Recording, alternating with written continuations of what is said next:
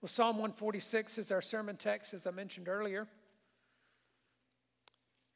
The bulletin lists verses 5 through 10, and that is the focus of the message and the, um, I guess you might say, the traditional reading um, and the Advent season for this week of the year. I'm going to read all of Psalm 146. And we'll consider some from all of Psalm 146 as we go through. But I'm going to ask you now if you're able to stand in honor of the reading of His Word, reverence for Him, and attentiveness to His voice. Hear the word of the Lord. Praise the Lord. Praise the Lord, O my soul. I will praise the Lord as long as I live. I will sing praises to my God while I have my being. Put not your trust in princes, in a son of man in whom there is no salvation. When his breath departs, he returns to the earth. On that very day, his plans perish. Blessed is he whose help is the God of Jacob, whose hope is in the Lord his God, who made heaven and earth, the sea, and all that is in them, who keeps faith forever, who executes justice for the oppressed, who gives food to the hungry. The Lord sets the prisoners free. The Lord opens the eyes of the blind. The Lord lifts up those who are bowed down. The Lord loves the righteous. The Lord watches over the sojourners. He upholds the widow and the fatherless, but the way of the wicked he brings to ruin. The Lord will reign forever. Your God, O Zion, to all generations. Praise the Lord. This is the word of the Lord. Thanks be to God. Let's pray together. Well, Lord, we do thank you for your word that you have spoken into what is otherwise a dark, dangerous, and uncertain world. But you've spoken truth into it for us and for our good. And we open it now with the expectation you have something to say to us today by your Spirit. We open our ears to hear it, Lord, our hearts to receive. And so would you speak, O Lord, your word by your Spirit through your servant to your people for your glory. And Lord, as always, I pray that you would move me out of the way and condescend to use my voice that yours might be heard for Christ's sake. Amen. You may be seated.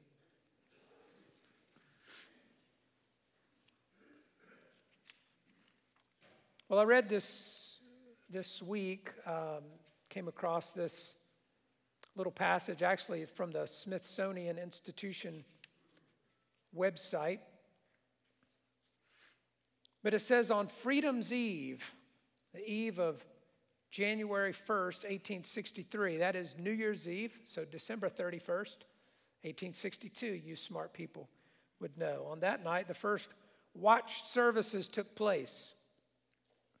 On that night, enslaved and free African Americans gathered in churches and private homes all across the country, awaiting news that the Emancipation Proclamation had taken effect. At the stroke of midnight, prayers were answered as all enslaved people in Confederate states were declared legally free. Union soldiers, many of whom were black, marched onto plantations and across cities in the South reading small copies of the Emancipation Proclamation, spreading the news of freedom in Confederate states.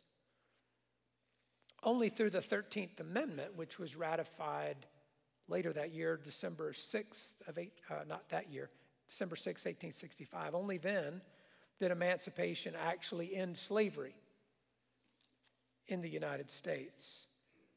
But not everyone in Confederate territory would be immediately free at the uh, time the proclamation was made and effective.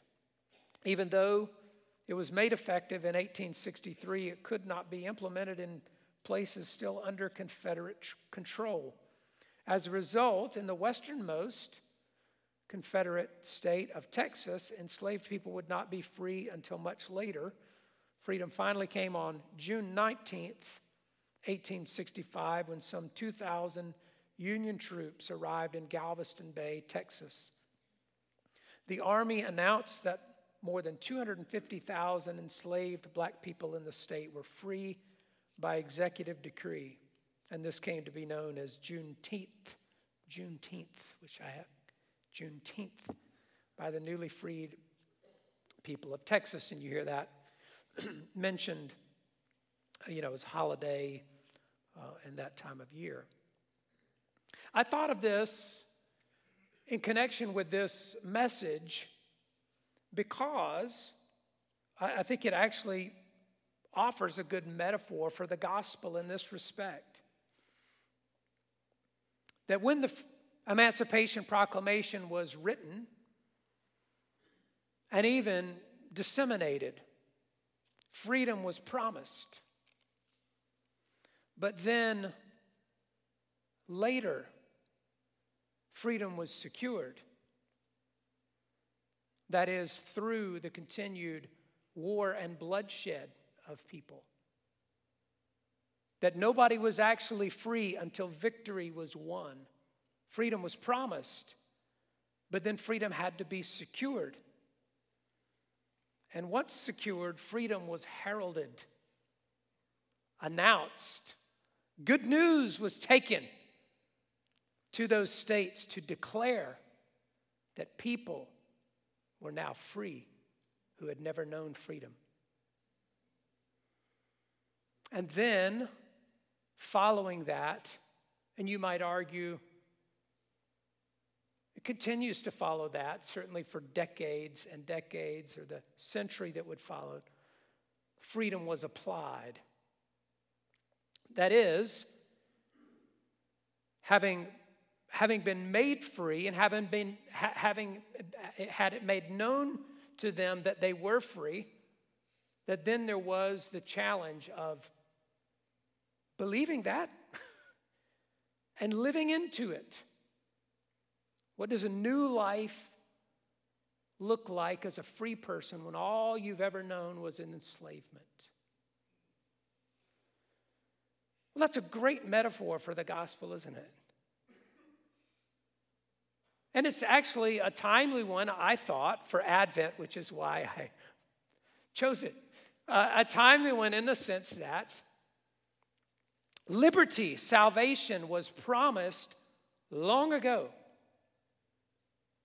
And even in passages like this in the Psalm 146, sung by contemporaries of the psalmist and down through the ages by Jews, including those we read about in the New Testament Mary, Elizabeth, Anna, Simeon, Jesus and all of those disciples living week in and week out as faithful Jews sang the Psalms, including Psalm 146, those that would promise salvation, but salvation then had to be secured.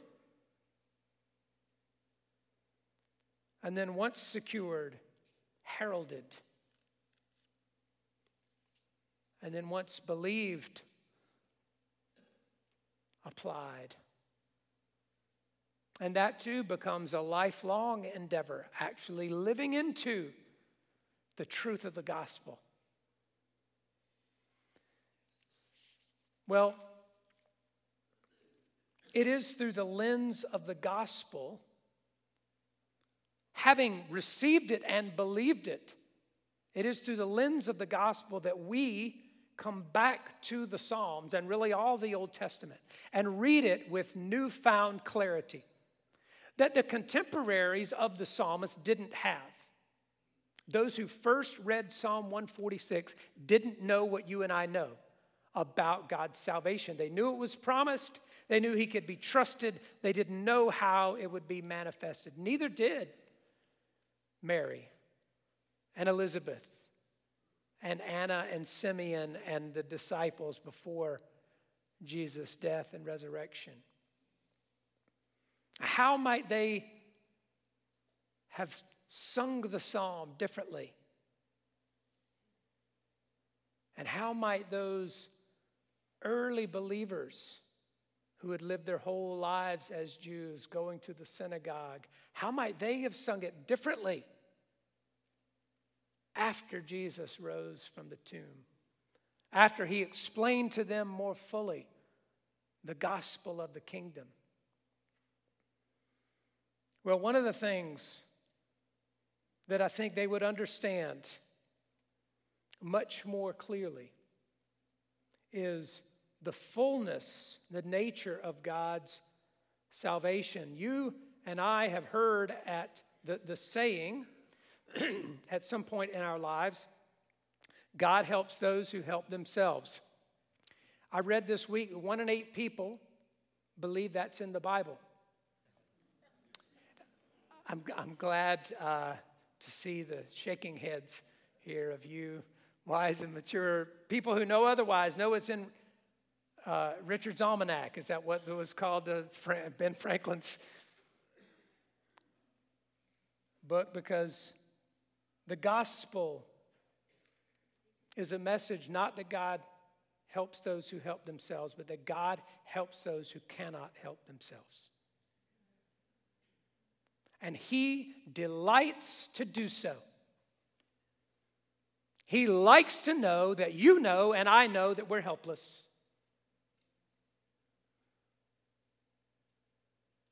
Because that's when he most glorifies himself. When he demonstrates the grace that we need and we know that we need. And so that's really the message this morning the point of the message this morning is that God helps those who cannot help themselves. That He gives hope to the hopeless, help to the helpless, joy to the joyless, because He is good and gracious. So I just want to look quickly here at Psalm 146, and uh, with, with that particular point, that message in mind, and first of all, just to notice as kind of preliminary, that there is a clear contrast uh, presented in this psalm, that between princes and the Lord. You may have picked up on the fact as we were reading, as I was reading through those 10 verses, that this psalm is about the Lord. He says it over and over and over again. But there's this clear contrast that for those in deep need, do not trust in princes. Do not trust in princes. Do not put your confidence in earthly rulers, those people with whatever sort of power or influence we might turn to and depend upon. Don't put your trust there. That could be a sermon all by itself. That could be a sermon series. Do not put your trust in princes. There is no salvation in them, and they will die. And their plans will die with them. That's pretty much what it has to say about princes. The finest of them, the ones who are really good, like, like good people, there have been some, right? They, they are ethical, moral, they're good administrators, they make good rulers. And even when they rule what by earthly measures is a long time, their life is short and they are gone and their plans are gone with them.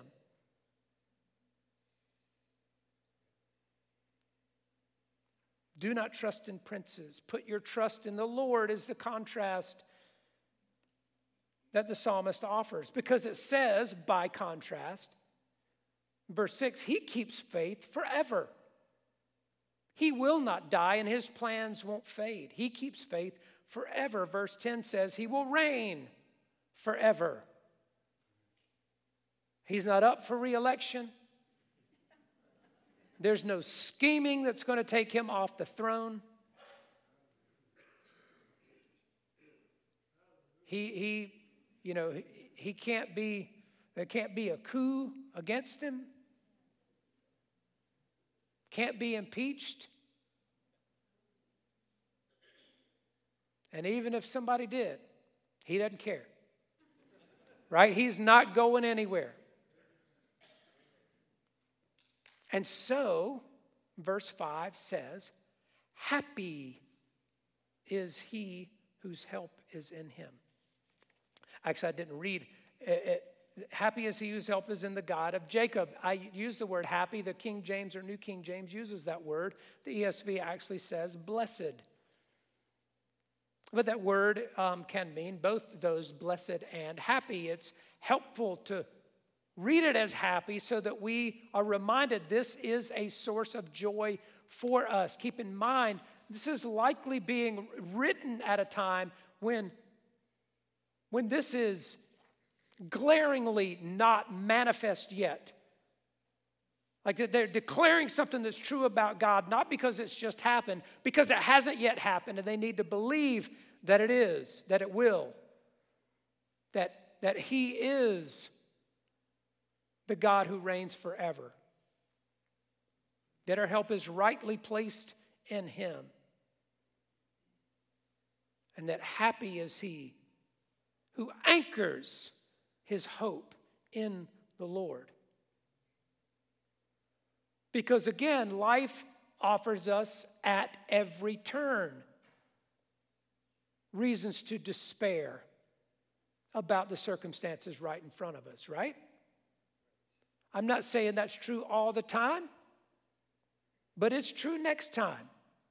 You know what I mean? If it's not true now, gonna be true later. That is, that is just part of what life holds. It's not as if all the time our circumstances are, are, are deserving of, if you will, happiness or joy. But because He is who He is, we can always be a joyful people. And so that's the contrast that's offered to us. For people in deep need, don't trust princes. Put your trust in the Lord. That's where our joy comes from. And then the, the, the sort of meat of the psalm in verses 5 through 10 is this message that God helps the helpless. It's written to a people who know they're helpless. This is why I began with a call to worship that says we need to remember that we were a people without hope in the world, that we were aliens, that we were strangers, that we were dead in trespasses and sins, he said in the passage just prior to that in Ephesians 2. We need to remember that because God helps the helpless. He lists here, as I listed for you in the newsletter article um, this week, if you read that and kind of broke it down, he, he, he puts some, uh, it puts a face on helplessness, the oppressed, the hungry, the prisoner, the blind, those who are bowed down. You know, the picture, not, it would also it, it, would also be a word suited to worship, but that's not what this is talking about here. One, one who is just submitted to the authority and power of somebody else, whether they want to be or not bowed down because they don't have any choice to posture themselves any differently. Most of us cannot identify on a personal level with that. Because we, we haven't really lived most of our lives with somebody lording it over that way. Some can because of the home you grew up in. You know it. You know what that feels like. Maybe because of the a job situation you were in and you couldn't get out of. But most of us, only to a degree, know what it is to be bowed down in that way. He mentions the sojourner, the foreigner, the immigrant, is who that is. The widow and the fatherless and the righteous among them, he mentions. These are people who have no power and they have no recourse against people who do have power and who wield their power unjustly. They're people who don't have power and have no recourse against those who do. Again, we don't, we don't relate uh, probably fully, any of us, to a personal degree. Again, there's more or less familiarity with that concept at least. This is who he's describing here. People who have no power, no recourse against those who do have power, and therefore no earthly hope of their circumstances ever changing. No circumstances of raising their station in life, improving their financial circumstances, or right on down the line. I mentioned in the newsletter that when Mary received word from the angel Gabriel that she was going to conceive and give birth to the Messiah, and then she went on uh, and got further confirmation of that word from her visit to Elizabeth in the verses that followed. But there, beginning in verse 46 of, uh, of Luke chapter 1, she sang a song. We call it the Magnificat from the Latin word that begins that song. But my soul magnifies the Lord. And she goes on rejoicing because, among other things, he has chosen me, little old me. My, he has done great things for me. This, this, uh, this person of lowly estate, she is young, poor, a woman from Nazareth. Like, those don't check any boxes. There are no credentials in that at all. She's a nobody in that culture. And she says, He's done great things for me. And then she starts naming some of them. That he was mighty, has done great things for me. He's brought down the mighty from their thrones and exalted those of humble estate. He's filled the hungry with good things, and the rich he has sent away empty. There's more to the Magnificat than what I just mentioned, but I, I offered those two for some reflection ahead of time, but prior to coming into this service, to get a sense of four people on the front side of the cross. What is their concept of what it means for God to save? Well, they, they have a really vivid personal sense of what it means to be in need. Nobody needs to describe that to them. They know what that looks like and feels like. To be poor, to be hungry, to have no power and no hope of gaining any power. They know what that looks and feels like. And so she rejoices.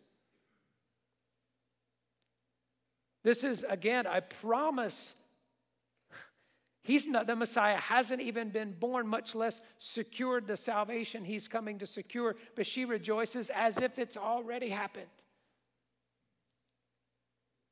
He has done good things. He's brought down the exalted and he's lifted up the lowly. Hallelujah.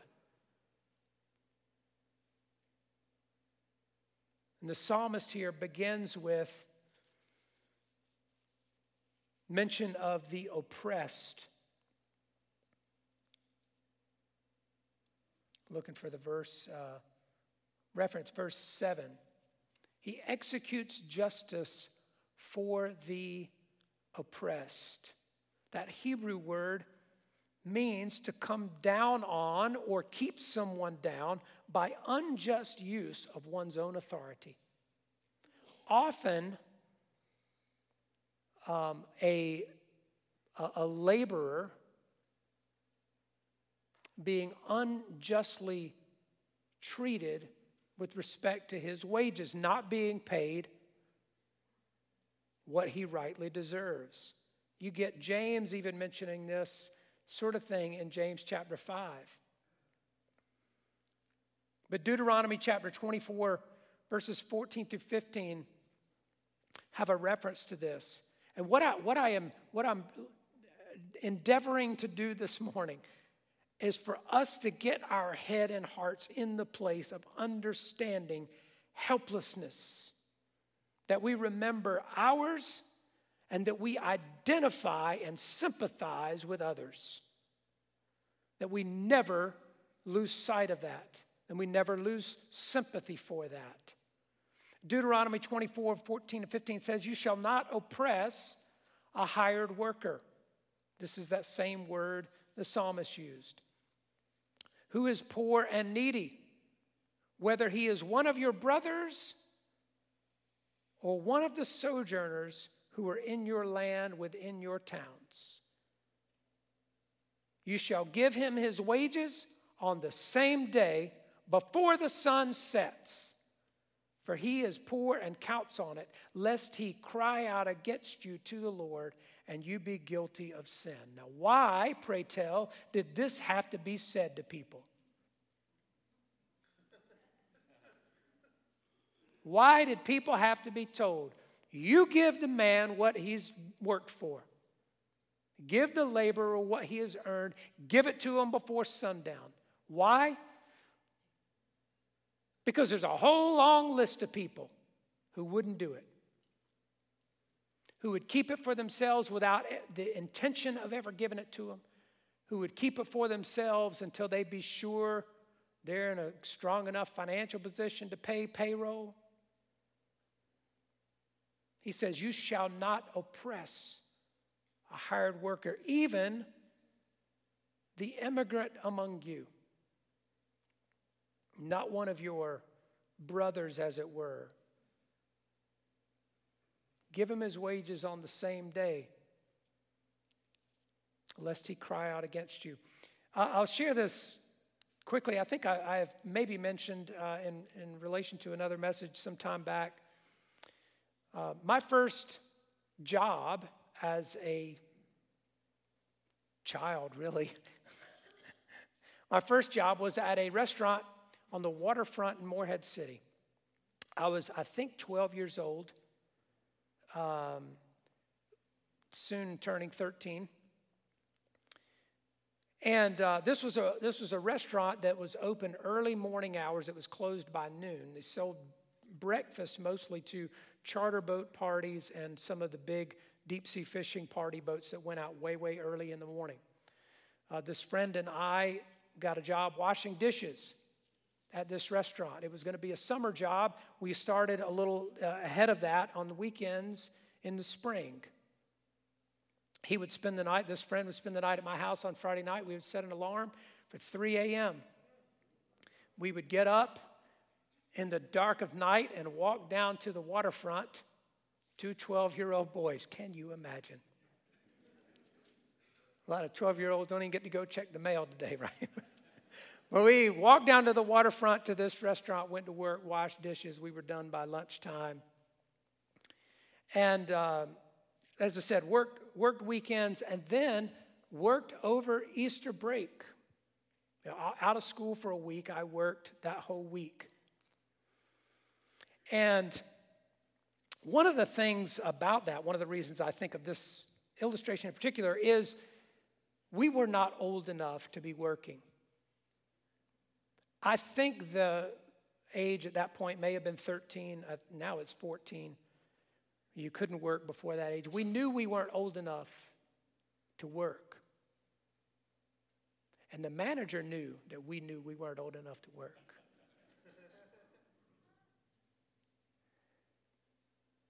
And so when it came, I worked that whole first uh, that first week. I don't know how many hours I clocked, but it was plenty of them.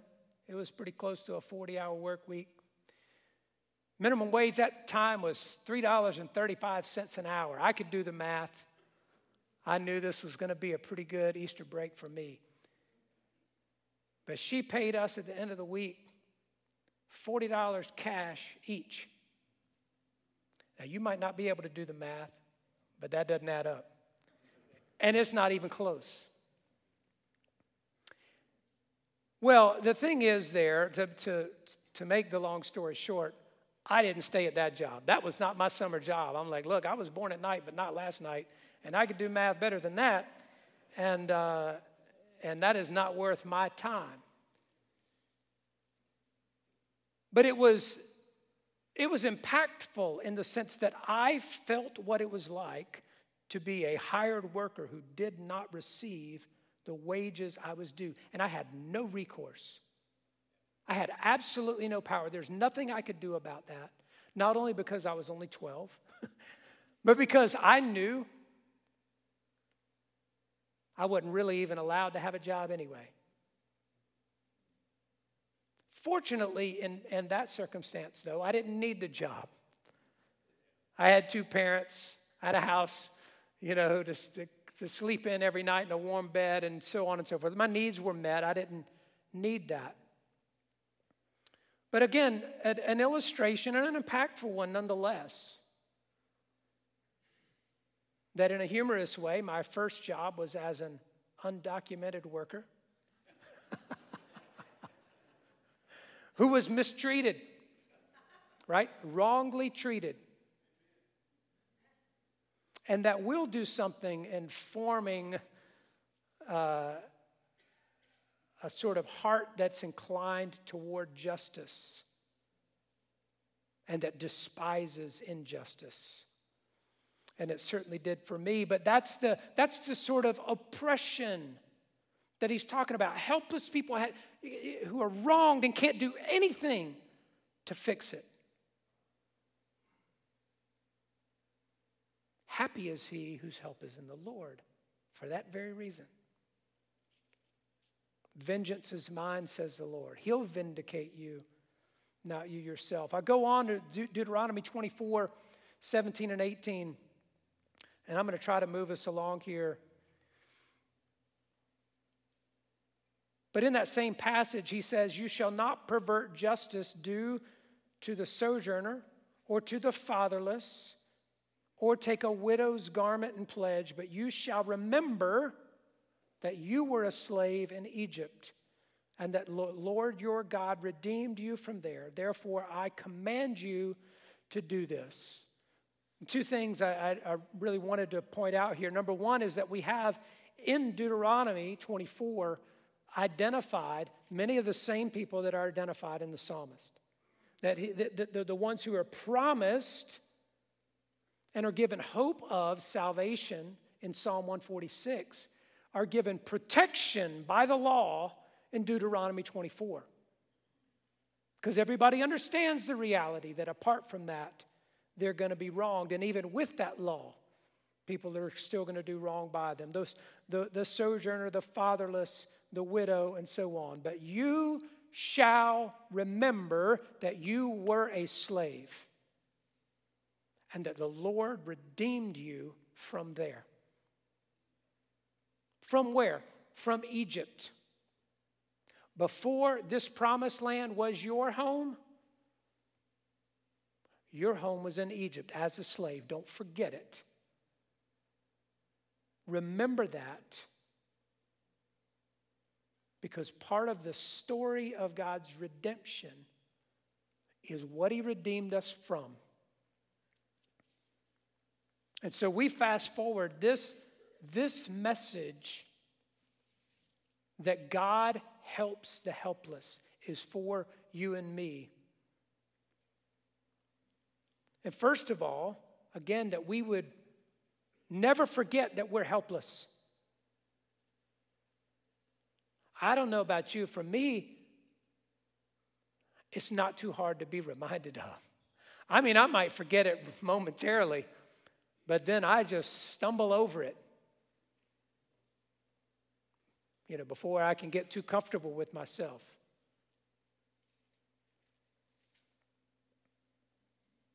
But what do we do in light of that? I mean, how can we apply this in a way that keeps us reminded of our neediness, that remember who we were and what God redeemed us from. I'm going to suggest two things I think that are, uh, you know, very closely connected or that sort of issue from this passage. One would be to show compassion to people in need. It is good for us as a habit of our lives somehow, as a, as a pattern of the way that we come and go and live our lives, to show compassion for people in need, whether that is um, serving in a ministry like Vigilant Hope or the Good Shepherd House, or whether it's just sort of organically being on the lookout for people in need and noticing those and responding to those. Show compassion to people in need. James, as I mentioned earlier, speaks on this subject in a, in a number of ways, but he says in verse 1, uh, chapter 1, verse 27, religion that is pure and undefiled before God the Father is this to visit orphans and widows in their affliction and to keep oneself unstained from the world. That he says, one who ha- really has a saving faith ought to have works that match it. That's part of the message of James in chapter 2. But here he's, he, he gets specific and says, that sort of faith that's pure would express itself in a care for orphans and widows. Now, again, we ought to draw the principle from that to say it, it's not so much about those categories of orphans and widows as it is orphans and widows and like them, just people in need who are depending upon the compassion, support of other people. It does us good to keep ourselves in touch with, personally in touch with, people who live in poverty, people who are chronically homeless, immigrants, newcomers to our culture and language. You know, one of the things I know uh, Dan and Steve and Brian and, and, um, and Doug and Bill and others who travel internationally frequently um, they have more regular experience with this, maybe get used to it or not. But I know in, in our trips abroad, particularly uh, when we went to Iringa, one of the things that sort of vividly impressed upon me is the insecurity, the discomfort of being in a foreign place among people whose language you do not speak. I mean, it, it's a, it is an insecure feeling. It'll take you back to childhood, almost. I mean, the kind of feeling where a little child is wondering where mama went because life, you know, life just feels a little insecure without the familiarity of that, something to anchor yourself to. That's, that's the sort of feeling, being in a place where the culture is foreign. You are clearly the non native. You don't speak the language, you don't understand the language. See, we don't live there and we forget about that. And what I'm saying is, one of the things we could do that would be good for us to keep us in touch with our own neediness and our own helplessness is to, is to keep ourselves in touch with those who are immigrants and newcomers to our culture and language. Those who are poor, those who are homeless, those who are immigrants. You could put other things on the list, but my point is not just abstractly, not even just giving a check and putting it in the mail, something that puts us personally in touch with concrete, real life need because, see, it is an illustration of ours, right? It is an illustration of our the illustrations that God, and it's more than an illustration. I don't want to I don't want to limit it to that. He's not only speaking symbolically or figuratively. He has real care for real people who are really poor and homeless and helpless. But even as we are not those things, we are still needy and it reminds us if we will put our if we will keep ourselves in touch with those needs, then we can say, remember, you were once far off too. You were once aliens and strangers too. You were once without hope in the world. That's what Ephesians 2 says of you and me. Stay in touch with real concrete need of that sort. The second one would be the, the, an, an, application of this message. What is, how can we uh, sort of keep, keep the tools sharpened, as it were? How can we, how can we keep alive our sense that we are helpless people in need of God's help. It would be not only showing compassion to those in need, but freely acknowledging your sins and failures and weaknesses. That may sound so cliche, and that may sound so standard fare that it goes right over your head because it's time for you to wrap up. Anyway, Stacy, so go ahead and land the plane here. And like, it, that one's easy to miss.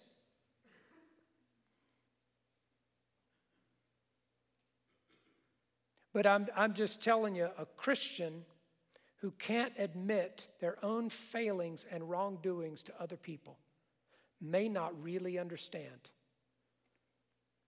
God's grace and their helplessness.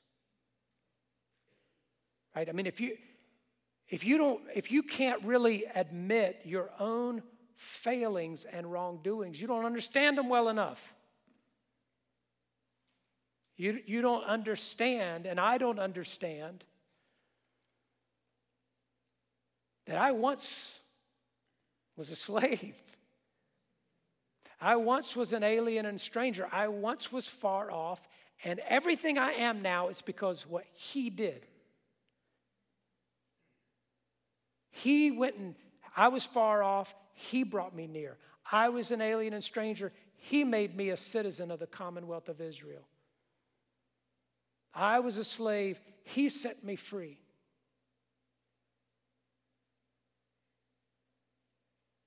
And again, it does my heart good. One of the things that will keep me in touch with my neediness is just to be honest about my failings, my sins against others. I'd be quick to say, I'm sorry, and quick to forgive. Now, you talk about a lifelong challenge of living into the gospel. There's one for you, isn't it? Like learning all my life how to be a little more honest about my own weaknesses and failures. Learning all my life how to be a little quicker to say I was wrong. Please forgive me.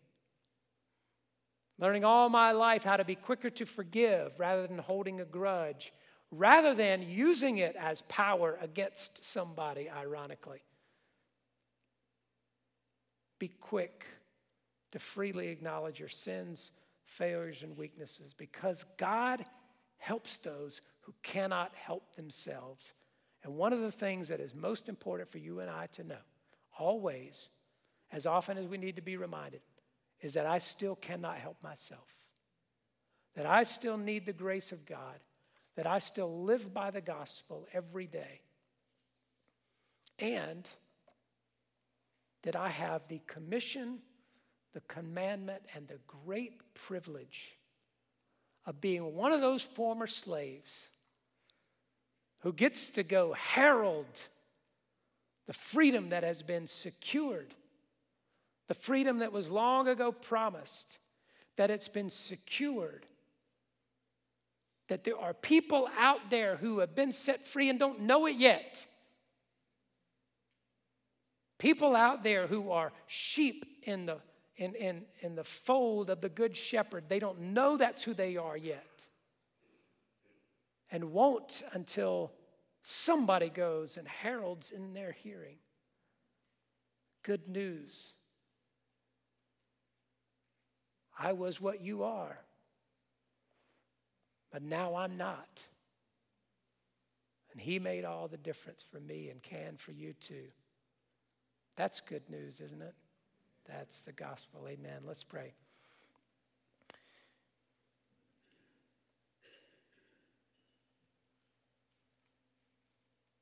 Well, Lord, we do praise you. We praise the Lord this morning, and we, even as we acknowledge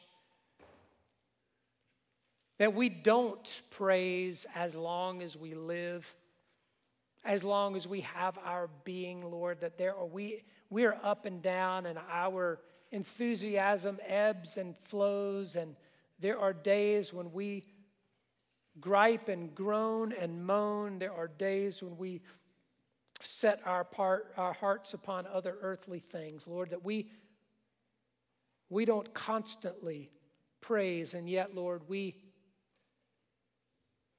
never, by your grace, we never stray so far that we lose sight of your worthiness of our praise and that you alone rightly receive our praise. And so we praise you today and thank you for the promise of salvation toward us who are still and were needy, desperately needy people. For the promise that you secured it through the life, death, and resurrection of Jesus. That it was heralded in our hearing, Lord, that once upon a time somebody shared the gospel and we understood it and we believed it and we responded to it, and our life has been and continues to be a journey of applying that in our lives. Lord, would you, would you take us deeper even now? Lord, that our hearts might stay keenly attuned to the needs of other people in a physical and in a spiritual way. That we might be, to some degree, the instruments you would use to make known to others in the world the freedom that you've secured for them. We ask it in Jesus' name. Amen.